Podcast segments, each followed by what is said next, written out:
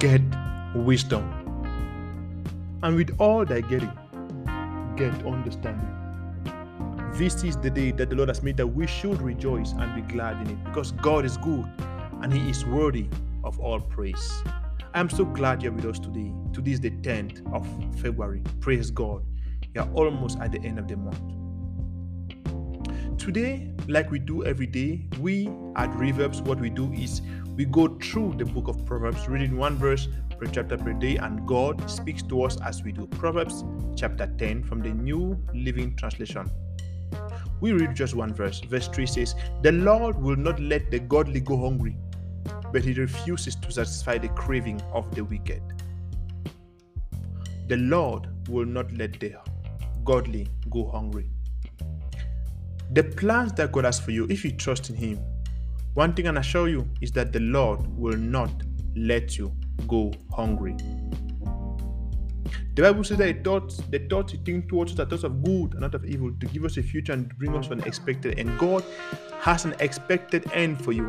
If you trust in Him, if you give Him your heart, if you give Him the first place and the final authority, if you put Him at like the head, like He whose word you live by, He will never let you go hungry.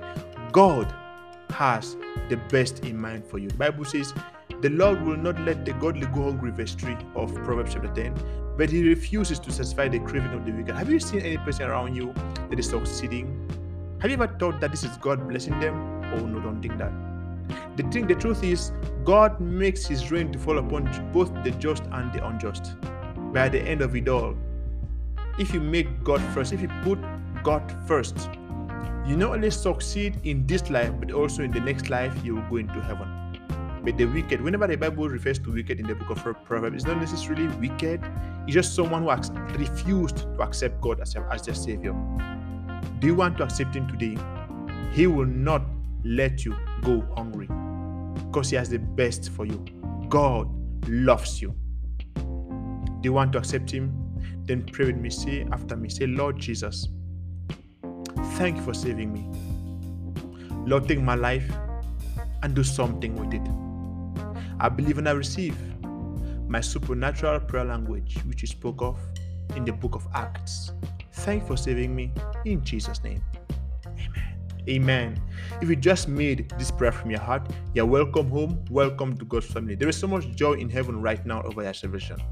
You are blessed in the city, in the field, coming in and going out. Remember this, God loves you, we love you, and Jesus is Lord. Have a great day. See you tomorrow. Bye-bye.